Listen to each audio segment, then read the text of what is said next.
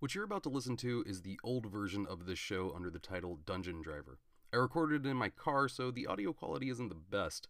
You can start here with these mostly rough episodes, or you can skip ahead to after the first adventure series where difficulty class really starts. Either way, enjoy!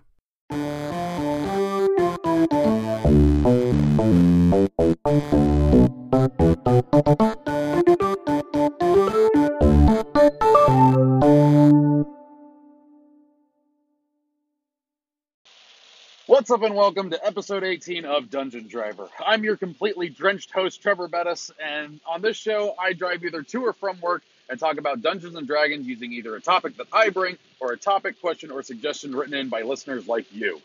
If you can hear the rain, it's because it started pouring the moment I walked out of my office, and I don't have didn't have an umbrella. Everything is cold. Why isn't the heater working better? Hi. Um, we uh, th- there's there's no car wash because one, it's raining, so you don't go to the car wash. Haha, that was a bad joke. Don't uh, forget I even said that one. Uh, but also I already did that this morning. Still figuring out formatting of the show.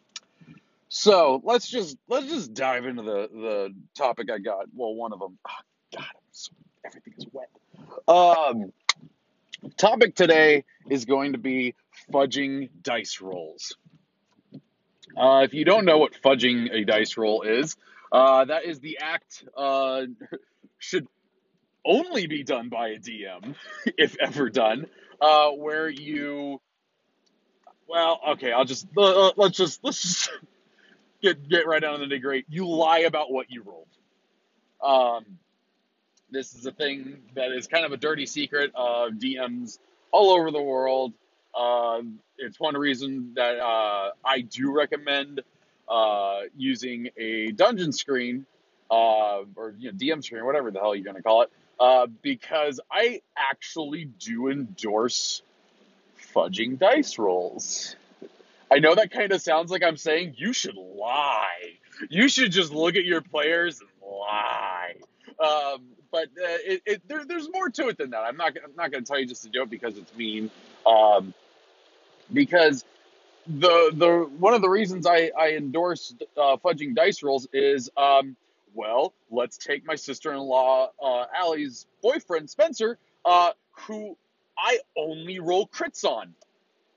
I'm not kidding. I there was one time that I rolled three crits in one encounter against him. He only knew about two of them. Uh, because when the third one came up, I'm like, I missed. I, I missed. I did doesn't hit. I, I rolled three that didn't hit. Um, and things went a lot better because he he was being beaten down both in game and out of game. Um, so that fudging dice rolls for your players, I think, is probably the most forgivable act of fudging a dice roll. Um, it, it, and I don't mean do it all the time, read the room. Like if someone's having a bad night, like let's say that one of my players is is rolling very poorly that night. They're not hitting anything. They're they're looking upset about it. Uh, their dice are hating them, um, and you keep hitting them. You know, if you're if you if you look at them and they're like, all right, if I hit them this time, they're I, I just don't I don't want to. So you you you just are like ah, I missed. It. That's fine. Uh, I think that's completely acceptable. Yeah, there there are GMs that are like, no, it has to be what the dice say. It doesn't matter how they're feeling. That if that's your GM and that's your group, all right, cool. Me, that's not me. So I will fudge it uh, so that uh, the the player has a little bit better of a time. If and now I'm not gonna I'm not gonna tell you to not kill a player. That happens. Sorry, my wife.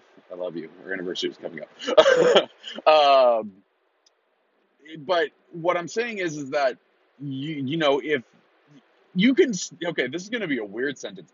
You can kill a player and it still be a good night. Hmm, that, yep, that feels weird, but I'll, I'll cover that in, in another one. Um, you, you, you can fudge it so that people are having a better time, but you, you don't do it to the point that your players are just, you know, flying through encounters. and uh, you know they it doesn't matter because they're like, oh, we barely ever get hit. It's fine. Um, do it when you feel it is appropriate, and it's kind of hard for me to sit here in my car by myself that you're listening to in the future and tell you what times are appropriate to do it. It kind of just has to be your call. Uh, the best I can tell you is don't do it too much. Um, but uh, but feel it out. Like I said, read the room. Uh, but there's a second part of this, which kind of is a, a second topic that I I've had uh, hanging around, and we'll do the DM side of it. There, there's a player side of it too, but we'll go with the DM side of it. And that topic is, so your dice hate you. Welcome to my life.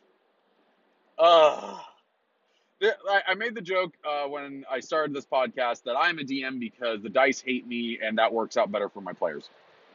And that's not a lie.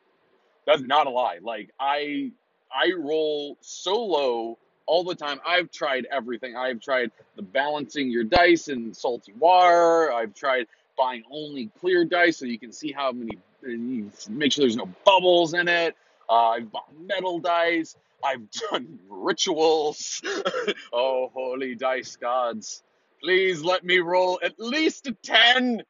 Um, but nothing works. It, it's just, I don't know. It's my technique. I dice just do not like me. And so I have, in situations,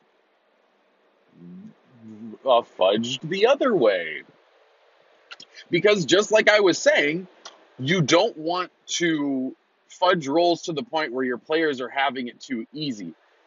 And that also goes for your natural born ability to roll dice well uh, can actually make it so your players are just having a storybook tale. And I don't mean like the actual original terrible ones. I mean like Disney's version of it.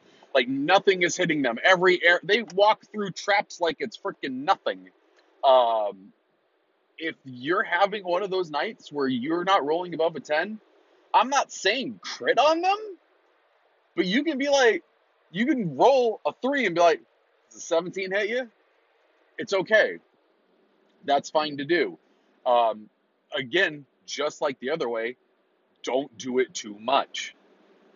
The, if you if you're always having an on night with rolling, seems a little weird because not everybody like even players you can see it. They don't they don't always have good nights with their dice.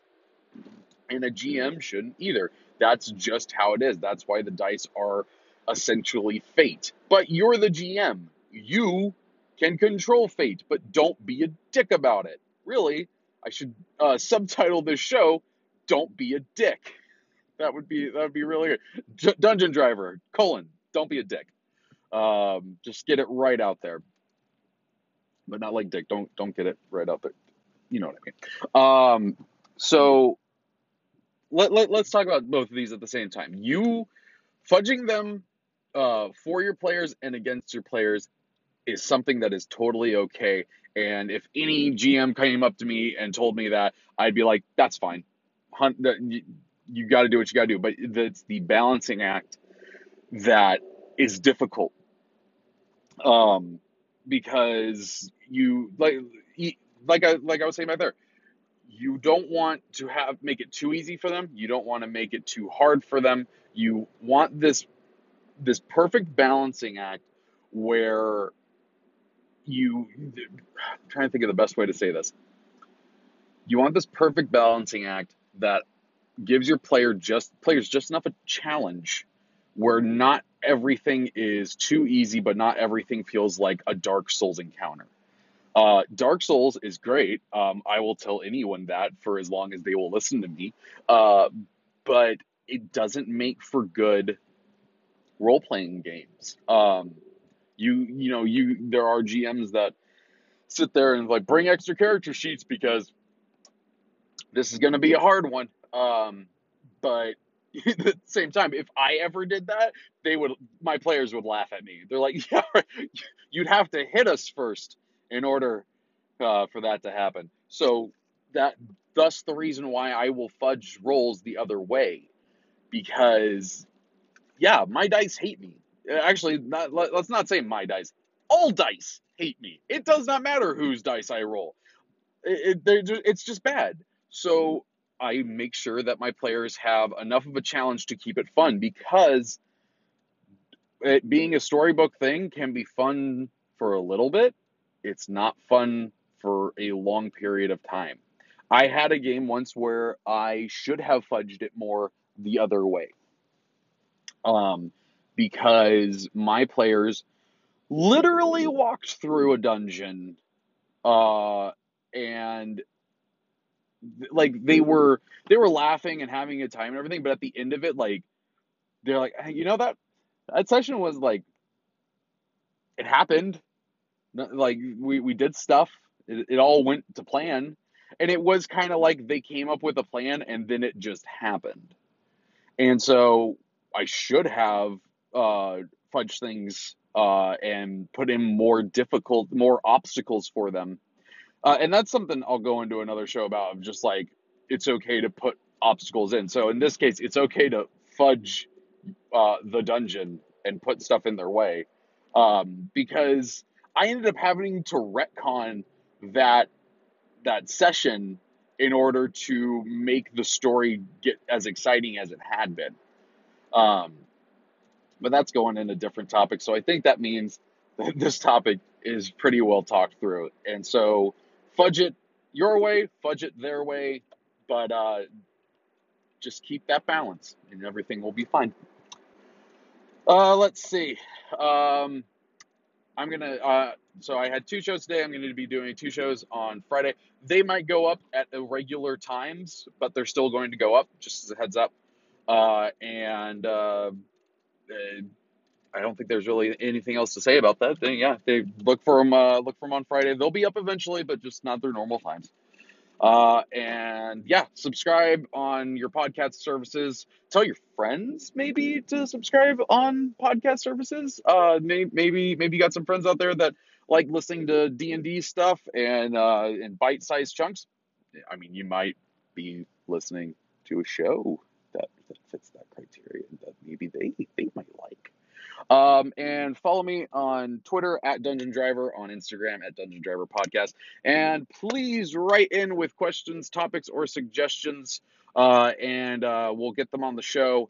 And uh, I, I, I'd love to hear from you guys, or even on Anchor. Uh, send me an audio message, and I will actually put it into the podcast. I will figure out how to do that, and it will be done. Uh, yeah. So until Friday, uh, I still don't have a sign off. Thank you.